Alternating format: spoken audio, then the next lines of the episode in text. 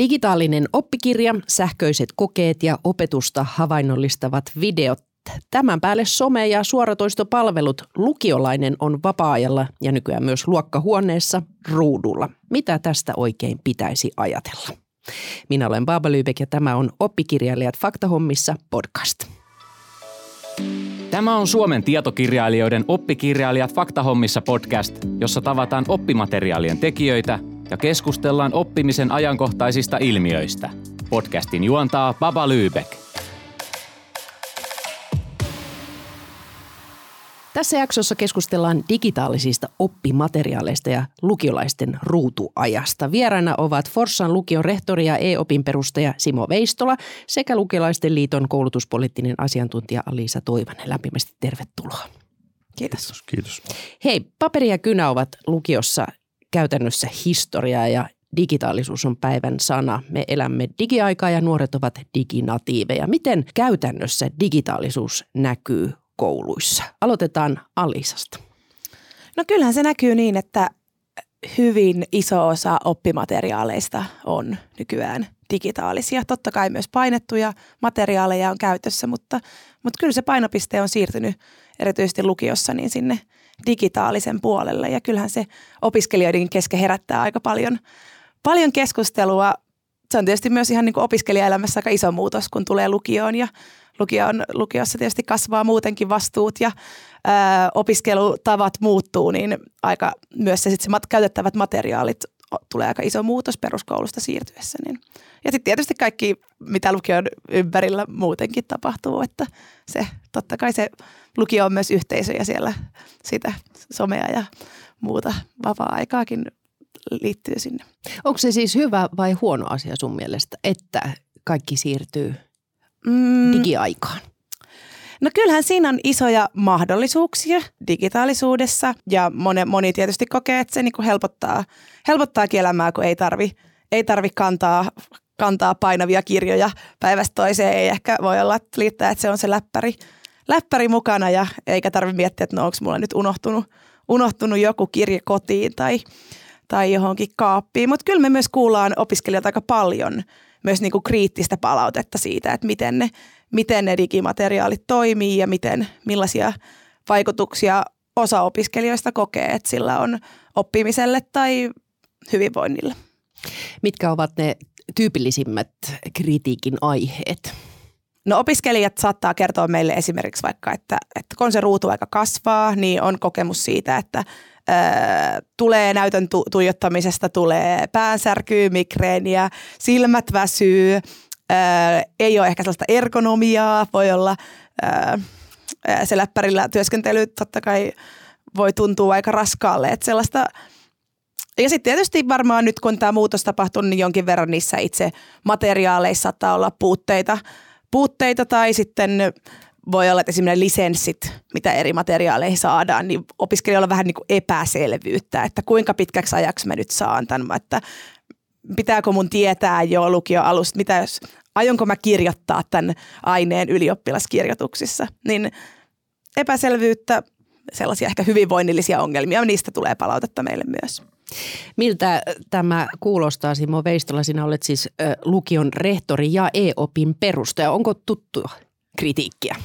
Joo, kyllä se on. Ja kyllähän lukioissa tämä digimurros tapahtunut nopeasti. 20 vuotta sitten piti perustella opettajille, että sähköpostiosoitteen perustaminen olisi ihan hyvä asia.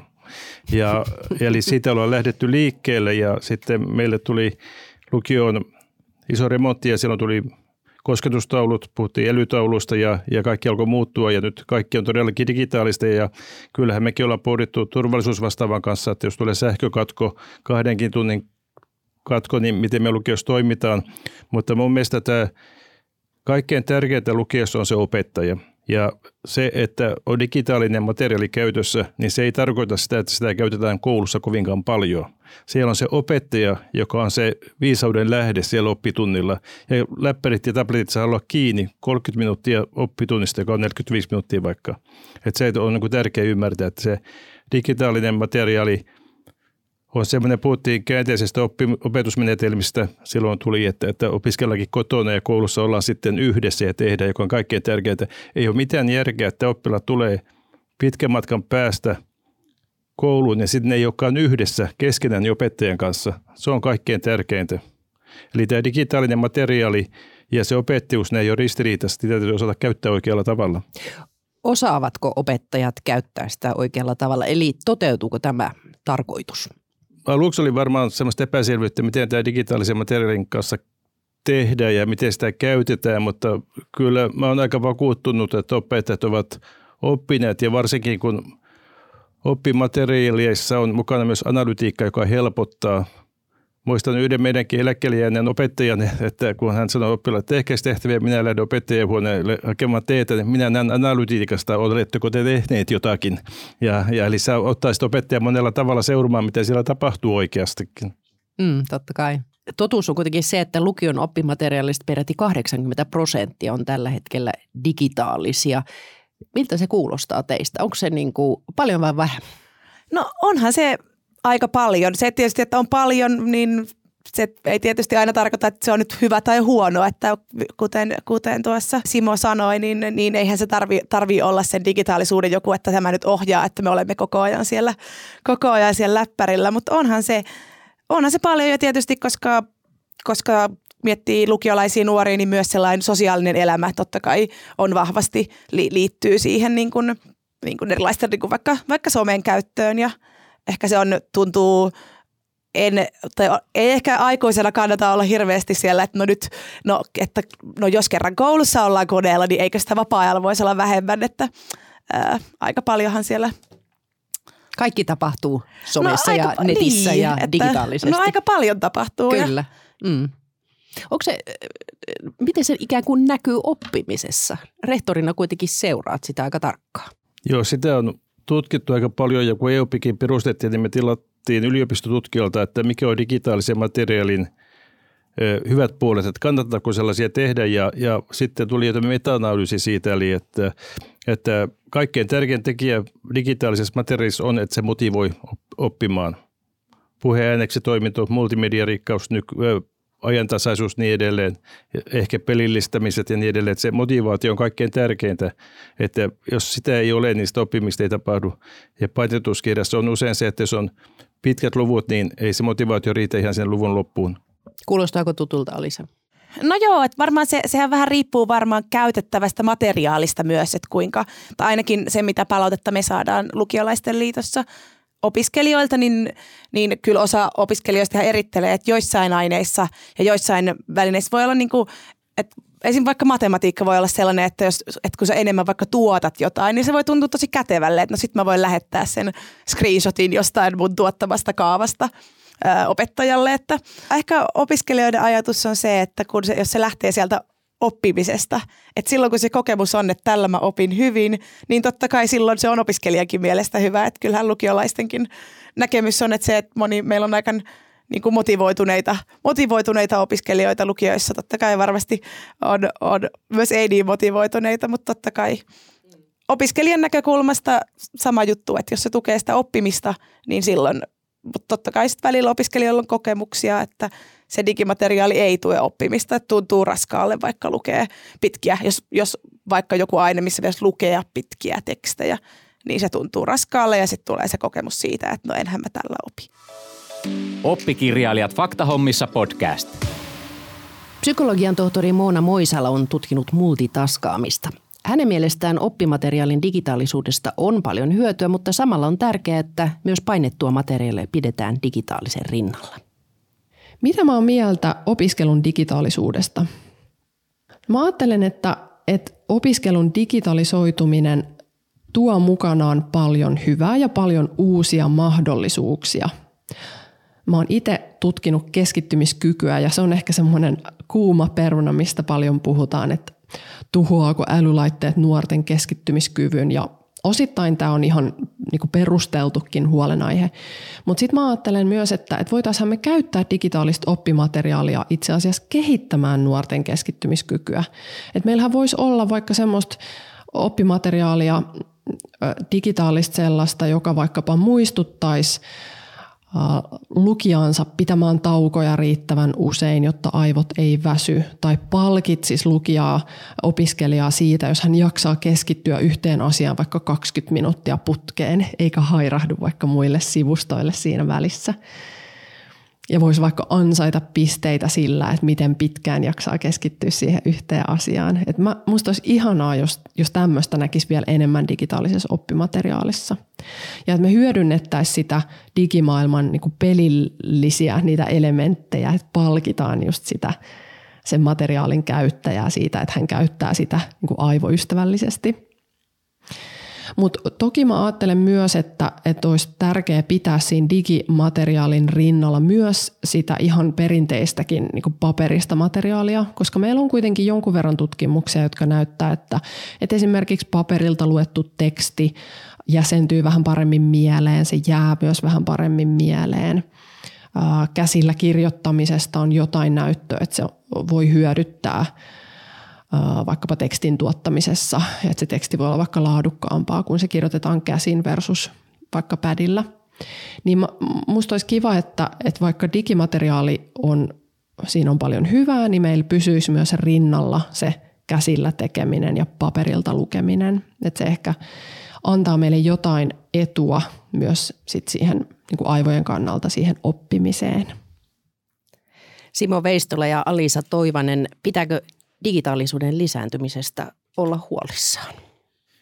No minun mielestäni ei pidä olla huolissaan, vaan nyt ehkä tärkeämpää on kiinnittää huomiota siihen, että tämä keskittymiskyky paranisi lukion aikana, sillä se on valtavan tärkeä asia. Suomi lähtee siitä, että oppilailla on aina oikeus valita jaksomuotoisessa lukiossa opintojaksoja ja kursseja oppilaan täytyy saada valita. Oppilaan pitää saada valita, katsoako hän välillä oppitunnilla puhelinta vai eikö katso.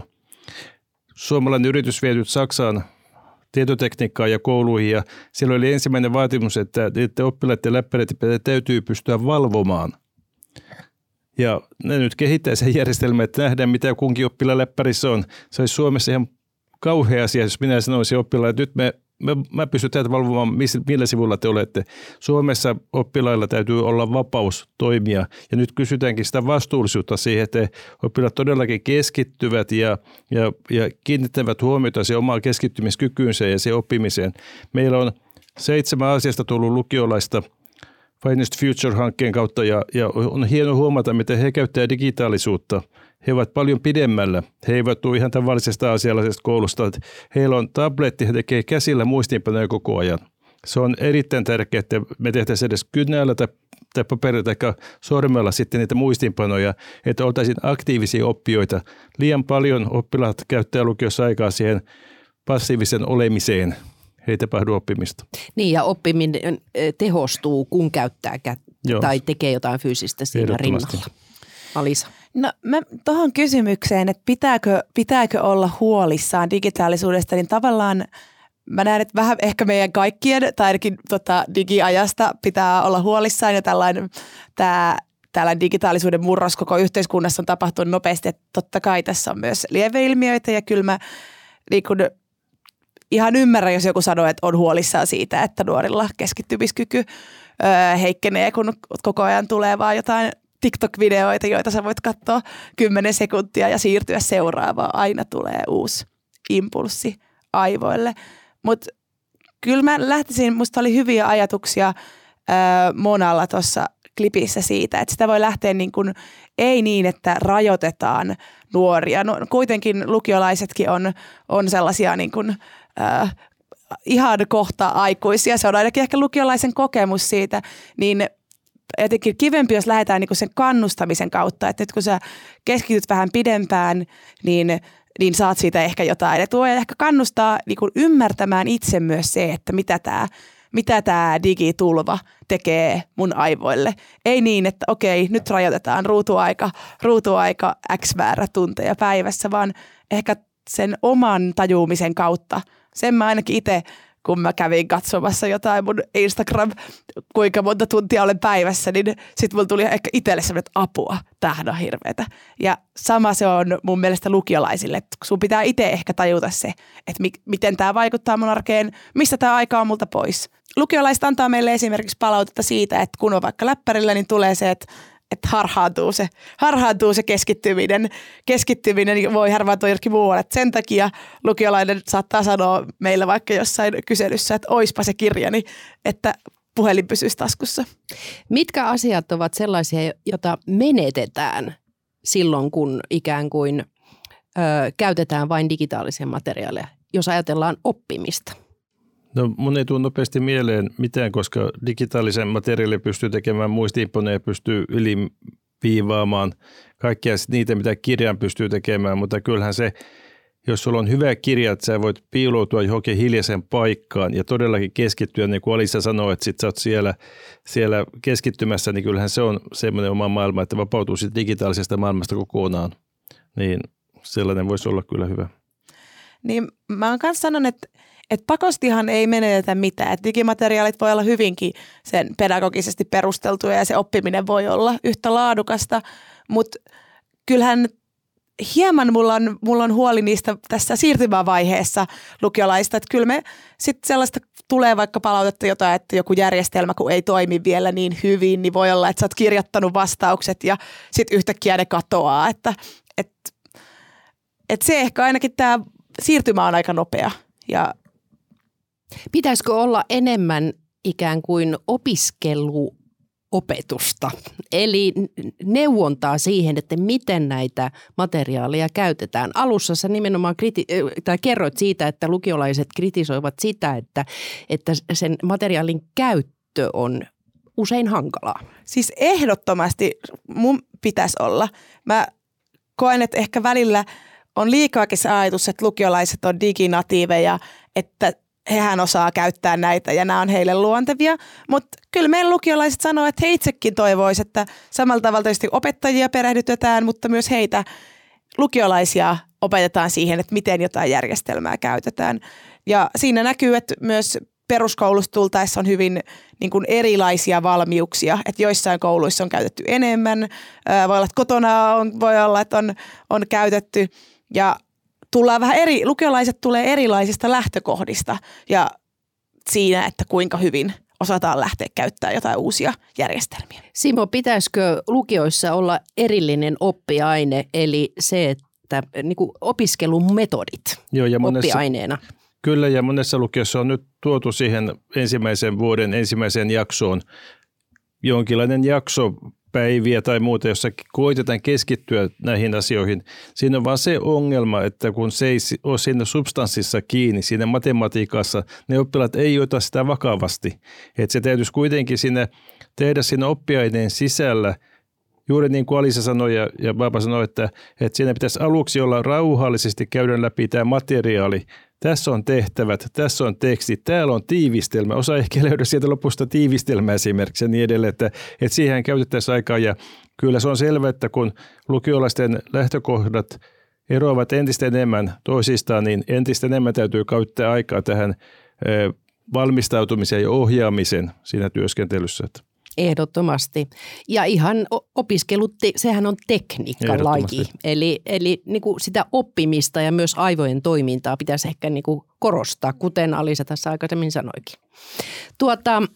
Oppivelvollisuuden laajentumisen myötä lukion oppimateriaalit ovat opiskelijoille maksuttomia. Ja se tarkoittaa tietenkin sitä, että kunnat vastaavat nyt kustannuksista.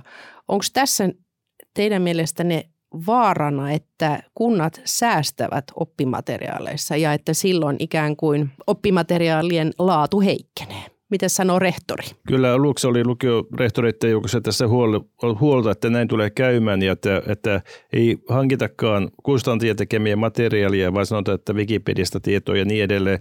Näin ei ole kuitenkaan käynyt, että se suuri huoli on tällä hetkellä se, että koulut koitaan säästää lisenssimaksusta ja hankkivat sitten joiltain kustantajilta lyhyitä lisenssejä, joka on sitten ongelma. Että sitten on taas toisaalta kustantajia, jotka antaa 5 vuoden lisenssin kaikkiin materiaaleihin ja silloin se ylioppilaskirjoituksiin kertaaminen sitten ylioppilaskirjoituksella jälkeenkin on mahdollista. Että tämä on niin tärkeä asia, että tämä huomioitaisiin nyt jollain tavalla myöskin. Mutta mitään muuta sellaista isoa säästöpainetta en ole nähnyt, että Forssan kaupunkikin on budjetoinut sitten arvioidun rahasumman joka vuosi näihin lisensseihin sitten. Eli se toimii ainakin Forssassa. No ihan ensin mä haluan kommentoida, että kun on tullut tämä maksuton toinen aste oppivelvollisuuden laajentumisen myötä, niin sehän on ihan lähtökohtaisesti ihan tosi hieno juttu opiskelijoille. Me kuullaan opiskelijat kertoo, että ihanaa, että ei tarvitse stressata sitä, että mistä mä saan rahat näihin rahat-kirjoihin. Mä saan jotenkin nauttia tästä opiskelusta, eikä niin. Että se on voinut olla aika iso kuluerä monelle lukiolaiselle, mutta kun sä kysyt, että onko tässä vaarana, että koulutuksen järjestäjät, pitkälti kunnat, niin säästää oppimateriaaleissa, niin kyllähän se on se vaara. Ja en ihmettele, että jos koulutuksen järjestäjä etsii tapoja säästää koulutuksesta, koska nyt ehkä tämmöinen edunvalvontajärjestö puheenvuoro, että kyllähän niin kun lukiokoulutus on alirahoitettua. Että velvollisuuksia valtion puolelta lisätään, mutta rahoituksesta leikataan aika niin kuin merkittäväkin summa per opiskelija. Eli kunnat joutuu pistämään lisää rahaa ja jos kuntatalous on tiukilla, niin totta kai pyritään säästämään. Se on juuri näin kuin Liisa sanoo, mutta kuitenkin on otettava huomioon, että oppimateriaalikustannus on hyvin pieni koko lukion budjetissa. Jos meillä Forssassa on lukion budjetti 3,5 miljoonaa, niin 150 000 saa hankittua kaikki materiaalit, eikä tarvitse olla ollenkaan huolissaan. Että se on keskimäärin prosentin luokka. Niin, se on niin vähän, että siitä ei kannata niin kauheasti voimakkaasti keskustella, että onko meillä rahaa siihen. Että. Se on kuitenkin pieni kuluerä. Jos tähän loppuun vielä ennen kuin mennään muisteluihin, niin kertokaa, mikä on teidän mielestänne se kaikkein positiivisin asia digitaalisissa oppimateriaaleissa? Liisa. No varmasti, jos mä mietin, että mikä on positiivisinta digitaalisessa oppimateriaalissa, niin on se, että miten paljon erilaisia mahdollisuuksia se tarjoaa verrattuna siihen kirjaan nähden. Että on mahdollista siihen videoon, ehkä niiden eri vaihtoehtoihin riippuen vähän se opiskelijan tasosta. Että sehän on, se digimateriaali on ihan niin kuin mahdollisuuksia täynnä ja mitä kaikkea se mahdollistaa. Kirja on painettu ja kirja pysyy samanlaisena. Simo. On saanut olla mukana Rotaretten lukiohankkeessa Länsi-Kenian Ylängöllä ja olihan se valtava kokemus, kun me vietiin sinne lukioihin, jossa oli 40 oppilasluokassa, ei ollut kirjoja, oli vain liitutaulu. Me vietiin projektori ja materiaalit ja netti, kun he pystyvät näkemään, että animaatiot, maapallo pyörii, kun kiertää sen ympäri, niin kyllähän se antoi mulle voimia tähän digitaalisuuden tuomisen oppimateriaaliin. Kyllä tämä on se juttu, eli tämä havainnollistaminen, että me ei voida tietää vaikka oppimistutkitaan paljon, miten ihmiset näkee vaikka silmän paperissa, kun se on paperi, miten he kuvaavat sen silmän. Biologiatunnilla sitten leikataan silmä, demonstroidaan, niin se on järisyttävän hieno kokemus, mutta sitä kaikki ei pysty vaan tekemään.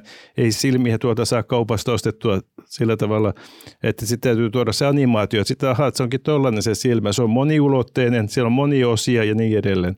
Ja jos mä vielä toisen asian saan sanoa, niin onhan se, että kirjat päivittyvät.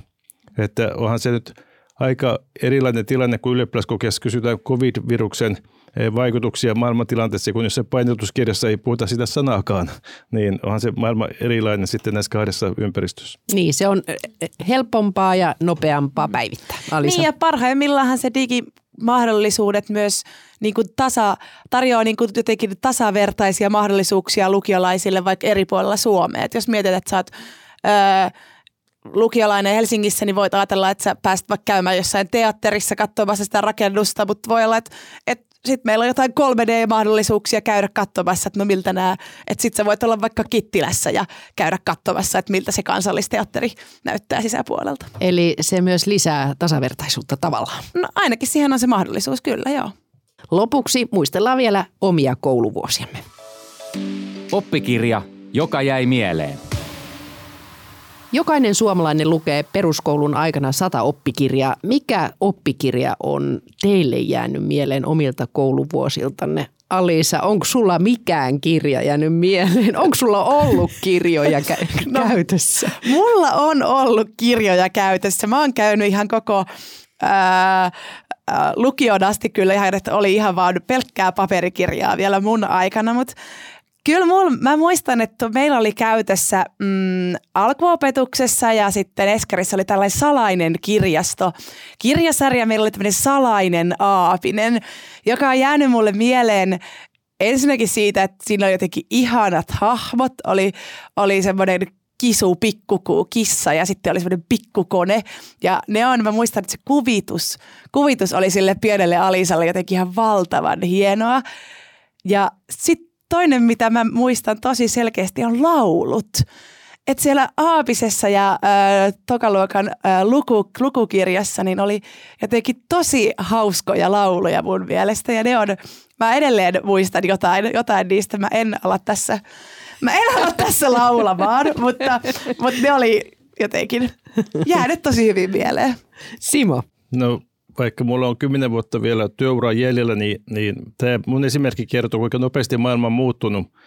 Silloin oli vielä, Turun seudulla oli vielä keskikoulu, ei ollut peruskoulua ja isoveli toi kirjan kuin Pentti Tapanan Värikäs maailma. Siellä oli värikuvia maailman ihmisistä, eri kulttuureista. Kyllähän se pari vuotta nuoremmalle pikkuvelle teki valtavan vaikutukset. Maailma on tuommoinen, silloin meillä ei ollut vielä veritelevisiota, maailma oli mustavalkoinen. Kyllä. Ja sitten ja kyllä se varmaan oli yksi syy, miksi mä lähdin opiskelemaan biologiaa ja maantiedettä sitten myöskin, että se antoi semmoisen aha-elämyksen. Ja että se osoittaa, yksi esimerkki, miten oppikirjalla voi olla iso merkitys. Kyllä, näin se on. Kiitos Simo ja Alisa aivan mielettömän kiinnostavasta keskustelusta oppimateriaalien digitaalisuudesta. Kiitos. Kiitos. Tämä on Oppikirjailijat faktahommissa podcast. Kiitos kun kuuntelit. Jos pidit podcastista, muista seurata podcastia Spotifyssa tai tilaa ja arvostele ohjelma Apple Podcastissa, niin muutkin löytävät ohjelman pariin.